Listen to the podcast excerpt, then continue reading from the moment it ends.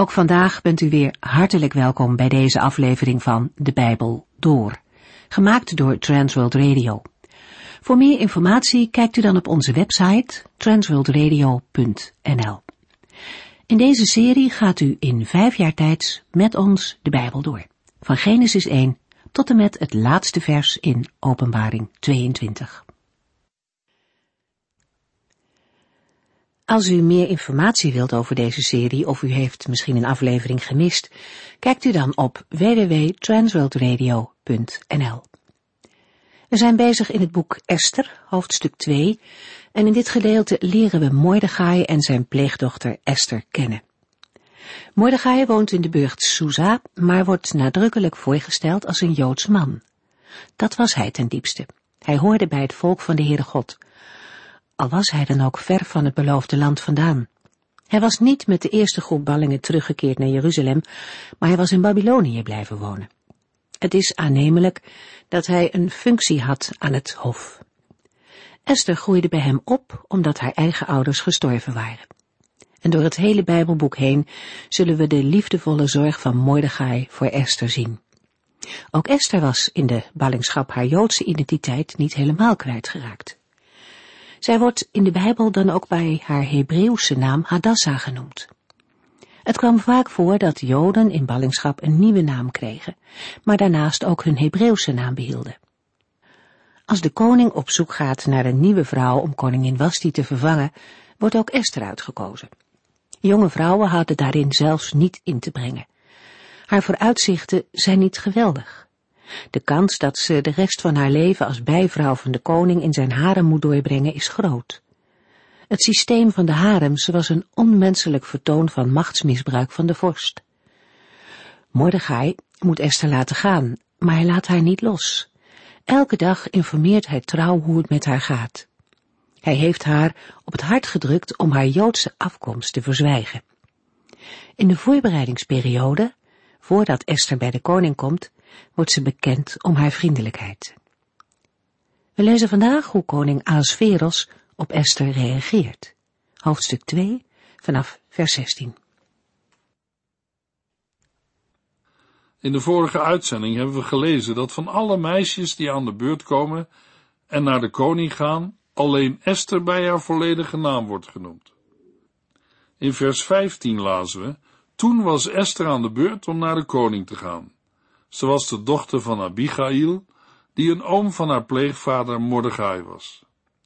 Esther maakt grote indruk, en iedereen vond dat ze er prachtig uitzag. Esther 2 vers 16 In de tiende maand van het zevende jaar dat Ahasveros regeerde, werd Esther naar het paleis van de koning gebracht. De datering plaatst de gebeurtenissen in de tijd en in de geschiedenis. De mensen hebben echt bestaan en geleefd. En de gebeurtenissen hebben ook werkelijk plaatsgevonden. De geschiedenis van Esther is geen verzonnen verhaal. Esther 2, vers 17. De koning hield meer van haar dan van alle andere meisjes. Hij was zo verrukt over haar dat hij de koninklijke kroon op haar hoofd zette en haar tot koningin uitriep in plaats van Wasti. Bij de woorden de koning hield meer van haar dan van alle andere meisjes, kan het, na één nacht, alleen om oppervlakkige gevoelens van uiterlijke en seksuele bekoring gaan. Ahasveros zet de koninklijke kroon op Esters hoofd en maakt haar tot koningin in Wasti's plaats.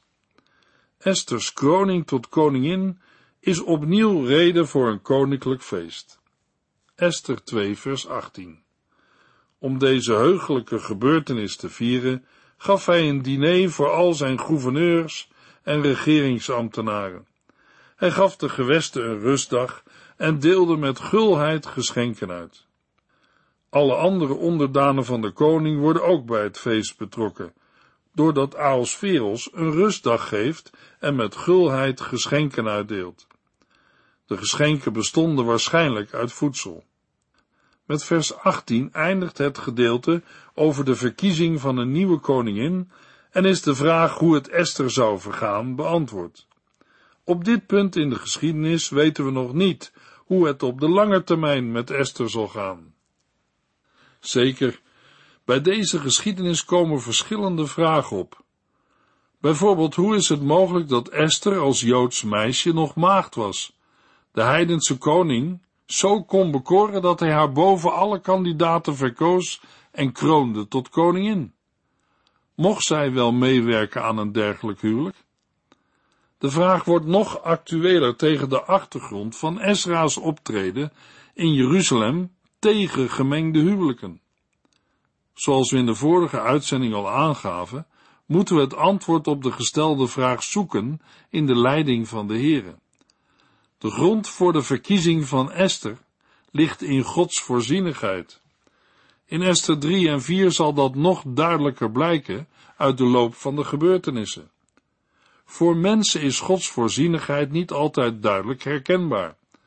Vaak moeten we als nietige mensjes achteraf constateren dat de Heere alle dingen geleid en bestuurd heeft. In Esther 4 vers 14 vinden we er een voorbeeld van in de woorden van Mordechai. Hij zegt tegen Esther, en wie weet of jij niet juist met het oog op deze tijd in het paleis bent terechtgekomen? Om iets van Gods ondoorgrondelijke leiding en besturing te zien, moest ook het begin van de geschiedenis van Esther worden gelezen. Met het feest van koning Ahasveros en de afzetting van koningin Wasti. De Heere wil ook ons laten zien dat hij de wereldgeschiedenis in zijn handen heeft. Dat hij waakt over zijn eigen volk Israël. En dat niemand van zijn kinderen door hem in de steek wordt gelaten. Hij is Heer en Meester over alle zaken van mensen en van Satan en zijn trawanten. Dat is een geweldige troost voor gelovigen, ook als zij de wegen van de Heere niet altijd begrijpen en worstelen met zijn leiding in hun dagelijkse leven. We hebben in vers 17 gelezen, de koning hield meer van Esther dan van alle andere meisjes. Ik moet zeggen dat ik niet echt van de liefde van koning Ahasveros overtuigd ben. Bij het lezen van het Bijbelboek Rut hebben we de liefde zien opbloeien tussen Rut en Boas. We hebben daarbij gezien dat die liefde een afbeelding is van Christus liefde voor zijn kerk en gemeente. Dat beeld zien we niet terug in de liefde van Ahasveros voor Esther. Aan het begin van Esther 2 zagen we een koning die met alles aan de grond was gelopen. Waarschijnlijk had hij spijt van de maatregelen rond de afgezette koningin Wasti. Daarbij kwam nog de militaire nederlaag in de strijd met Griekenland en het gevolg daarvan was een lege schatkist van het Perzische koninkrijk. Aan het begin van Esther 2 zit hij zwaar vernederd op zijn troon en stellen zijn hovelingen voor om een nieuwe koningin te zoeken. Toch zijn de gebeurtenissen rond Ahasveros en Esther van het hoogste belang. Het is indrukwekkend om te zien dat een Joodse jonge vrouw, behorend bij haar volk dat in ballingschap is weggevoerd, koningin wordt over een van de grootste koninkrijken die de wereld ooit heeft gekend. De golf van antisemitisme, die in de persoon van Haman over hen zou zijn gekomen, als de Heer er geen stokje voor had gestoken, zou al de Joden in het Perzische Rijk hebben uitgeroeid. Maar als het gevaar dreigt, verkeert Esther in een unieke positie. Dat weet ze allemaal nog niet, maar daartoe heeft de Heere haar wel koningin van Perzië gemaakt. Voor Ahasveros is het een reden voor een groot feest. Esther 2 vers 19 Enige tijd later gaf de koning opnieuw bevel om mooie jonge meisjes bijeen te brengen. Intussen was Mordechai een vertrouwde verschijning in het paleis geworden. Het slotdeel van Esther 2 bevat naar vorm en inhoud een aparte korte episode die enige tijd nadat Esther koningin werd plaatsvindt. In tegenstelling tot de uitvoerige beschrijving van de voorafgaande gebeurtenissen wordt het slot van Esther 2 op compacte wijze beschreven. De eerste woorden zijn niet helemaal duidelijk vanwege de vraag rond de betekenis van de uitdrukking opnieuw. Esther is toch koningin geworden? Waarom moeten er dan opnieuw mooie jonge meisjes bijeen worden gebracht? De reden wordt niet vermeld. Het tweede gedeelte van vers 19 gaat direct over op Mordechai en geeft aan dat hij een nieuwe positie heeft. Geen baan, maar een positie. De Hebreeuwse grondtekst geeft aan dat Mordechai in de poort zit. Dat betekent dat hij een rechter is geworden. In die tijd was de rechtbank in of bij de poort van de stad. Een openbare plaats waar iedere burger van tijd tot tijd kwam bij het verlaten of binnengaan van de stad. De rechtspraak vond in de poort plaats. Om nog even te refereren aan de geschiedenis van Rut en Boas. U zult zich herinneren dat de stadspoort de plaats was waar Boas een wettige regeling trof met betrekking tot Rut.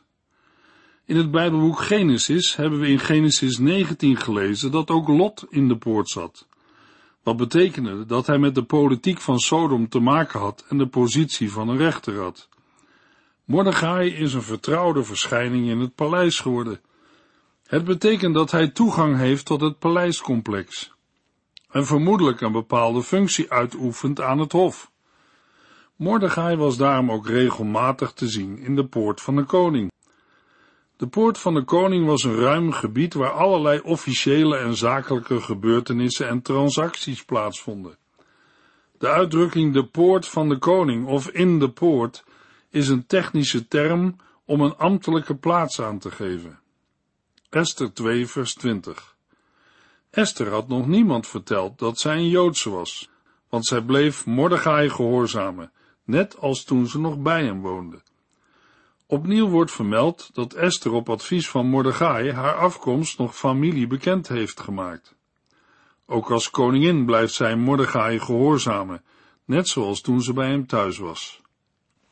Esther 2 vers 21 tot en met 23 Toen Mordechai op een zekere dag in het paleis aan het werk was, smeden twee verbitterde poortwachters van het paleis een samenzwering.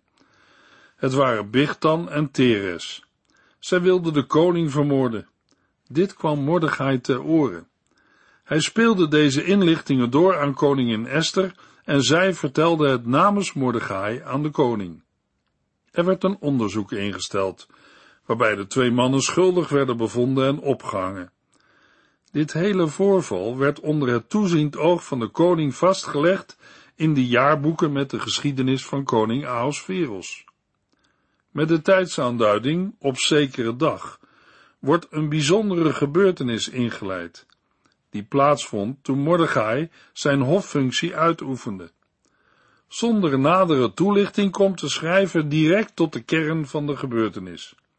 Mordechai ontdekt dat twee paleisdienaren, twee verbitterde poortwachters, Bigdan en Teres, een samenzwering tegen Ahasveros beramen.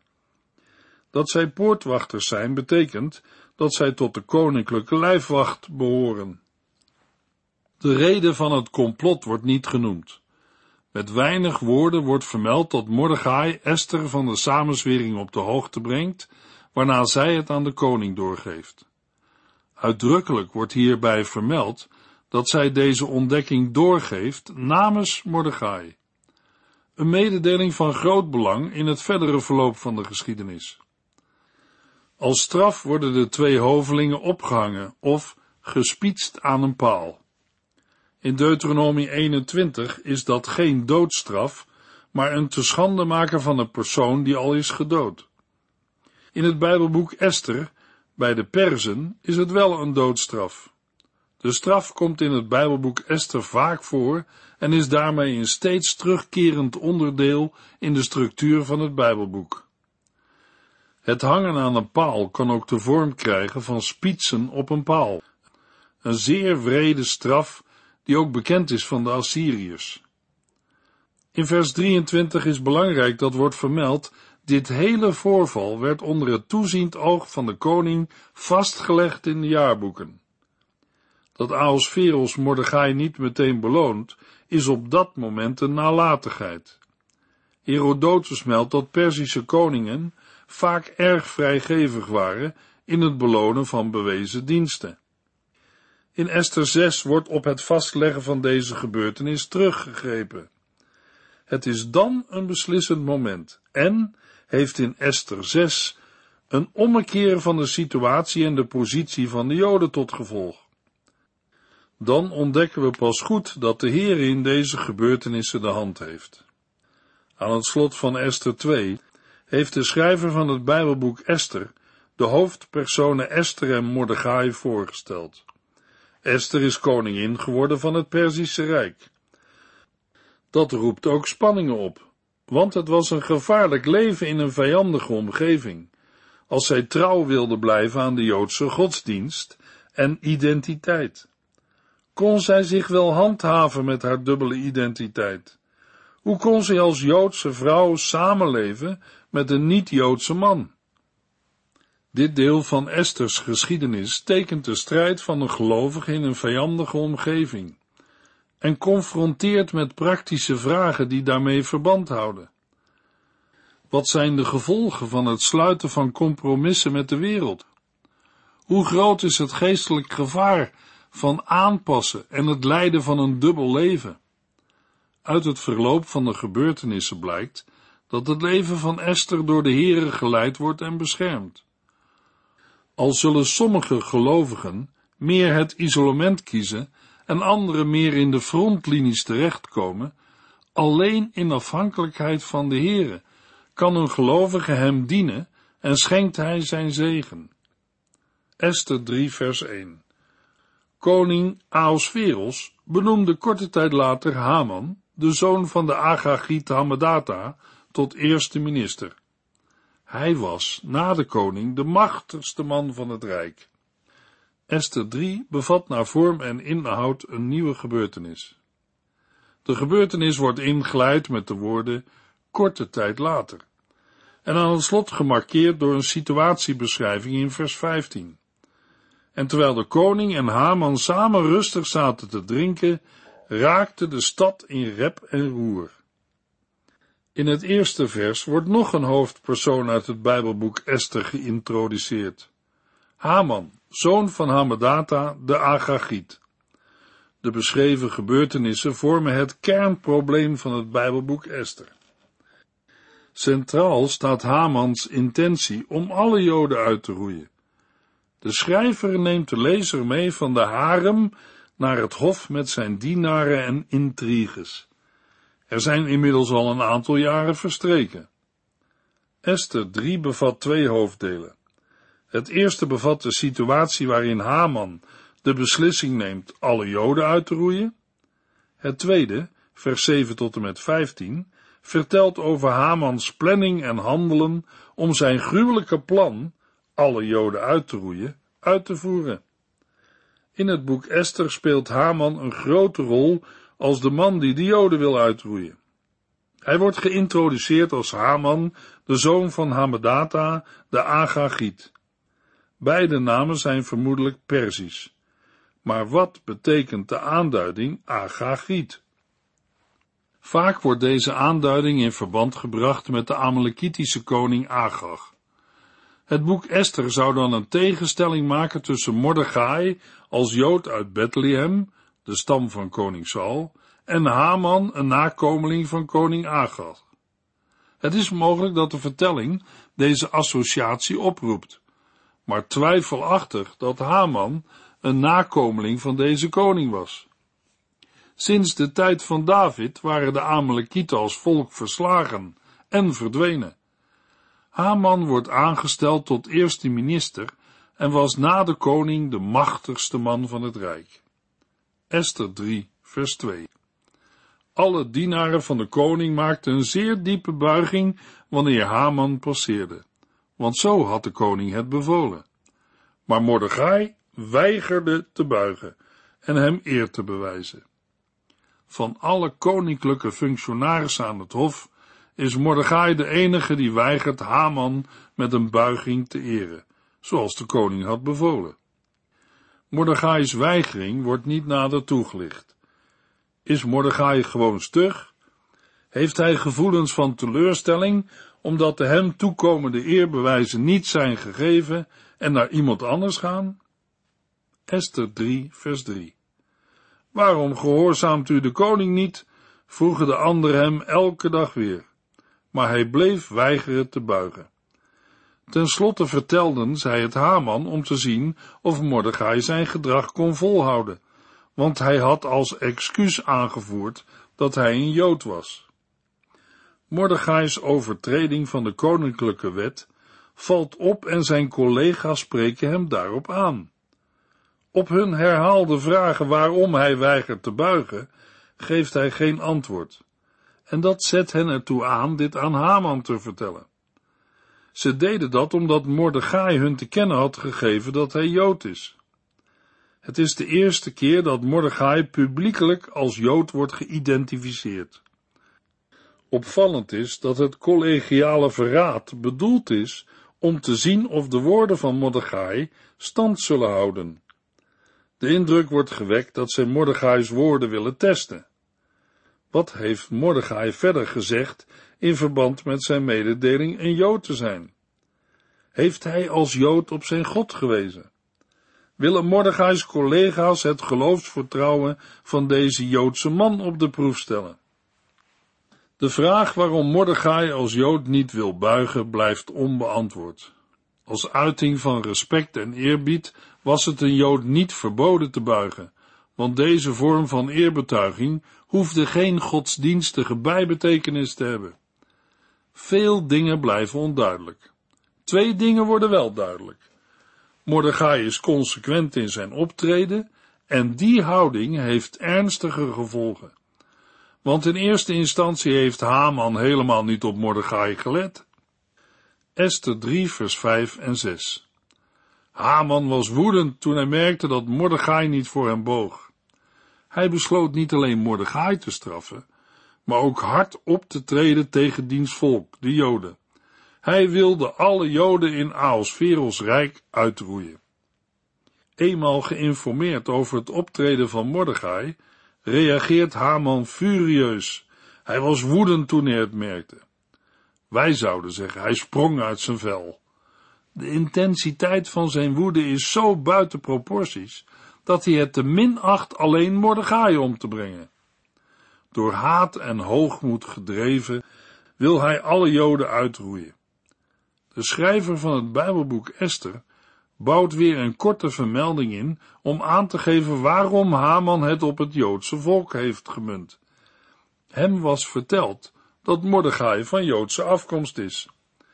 Daarmee brengt de schrijver de gevolgen van de kwaadsprekerij en verdachtmaking van de andere dienaren aan het hof aan het licht. Ter afsluiting van deze uitzending ga ik nog wat dieper in op de relatie tussen Mordechai en Haman. Hoewel er enige onzekerheden zitten aan deze reconstructie, verklaart het wel verschillende aspecten van de vermelde gebeurtenissen. Haman wordt in het boek Esther viermaal de Jodenhater genoemd. Dit typeert hem meer dan dat hij de hater is van Mordechai. Was hij al bij zijn benoeming een grote tegenstander van het Joodse volk? Waarschijnlijk kenden Haman en Mordechai elkaar al lang voor de gebeurtenissen in het boek Esther. We weten niet welke factoren een rol hebben gespeeld dat Haman aan de macht is gekomen. Is daarbij Mordechai gepasseerd? Opvallend is dat na de val van Haman Mordechai zijn plaats inneemt en een machtig rijkskanselier wordt. De tien zonen van Haman hoorden volgens Esther 9 bij degene die het doel hadden de Joden uit te roeien. Het hooggeplaatste gezin vormde hierin een eenheid en zal een leidende rol hebben gespeeld in het uitvoeren van het edict van Haman. Haman moeten we waarschijnlijk dan ook zien als de leider van een antisemitische partij die aan de macht is gekomen. Dat maakt de woorden van zijn vrouw Ceres en Hamans raadgevers begrijpelijker. Het ging om het Joodse volk. Dan is ook de opstelling van Mordechai verklaarbaar dat Esther aanvankelijk haar afkomst niet mocht vertellen. Hij zal problemen hebben verwacht bij deze bekendmaking. Verder valt Mordechai's gedrag om eerbetoon te weigeren aan Haman dan ook te begrijpen. Hetzelfde geldt voor de overdreven reactie van Haman zelf op de weigering van Mordechai en het streven het hele volk uit te roeien. De manier waarop Haman zich opstelt in Esther 3 vers 8 en 9 doet sterk denken aan antisemitische propaganda. Haman zegt tegen de koning, er is een bepaald volk dat verspreid over al uw gewesten woont. Hun wetten verschillen van die van alle andere volken, en deze mensen weigeren uw wetten te gehoorzamen. Daarom hoort u hen niet ongemoeid te laten. Als u het goed vindt, geef dan bevel dat zij moeten worden uitgeroeid. Om de kosten van deze zuivering te dekken, zal ik een bedrag ter waarde van 360.000 kilo zilver in de koninklijke schatkist storten. Bij de viering van het Joodse Purimfeest wordt nog steeds aandacht gegeven aan de geschiedenis van Esther. Aan Purim gaat een vaste dag vooraf. Deze vaste dag begint in de ochtend en eindigt bij het donker. Dat is tijdens de avonddienst en de lezing van het boek Esther. Telkens als tijdens de voorlezing de naam Haman valt, wordt er kabaal gemaakt. De kinderen draaien met Haman ratels. Daarmee wordt gevierd dat Haman niet heeft gezegevierd. Ook wordt een speciaal dankgebed tot God gebeden. Het herinnert aan wat de Joden hadden gedaan voordat Esther naar de Perzische koning toeging om hem te informeren over de boze plannen van Haman. In de volgende uitzending lezen we Esther 3 vers 7 tot en met 4 vers 2. U heeft geluisterd naar De Bijbel Door, in het Nederlands vertaald en bewerkt door Transworld Radio. Een programma waarin we in vijf jaar tijd de hele Bijbel doorgaan. Als u wilt reageren op deze uitzending of u heeft vragen, dan kunt u contact met ons opnemen. Tijdens kantooruren kunt u bellen op 0342 478432. 0342 478432. Ook kunt u een e-mail sturen naar de Bijbel door at transworldradio.nl en natuurlijk kunt u ook via de post ons bereiken. TWR, postbus 371, postcode 3770, AJ in Barneveld. Dit programma werd gepresenteerd door Cor Weda en Ike André. Techniek was in handen van Odin van Voerkom. En wij allemaal bedanken u voor het luisteren. Graag tot de volgende keer.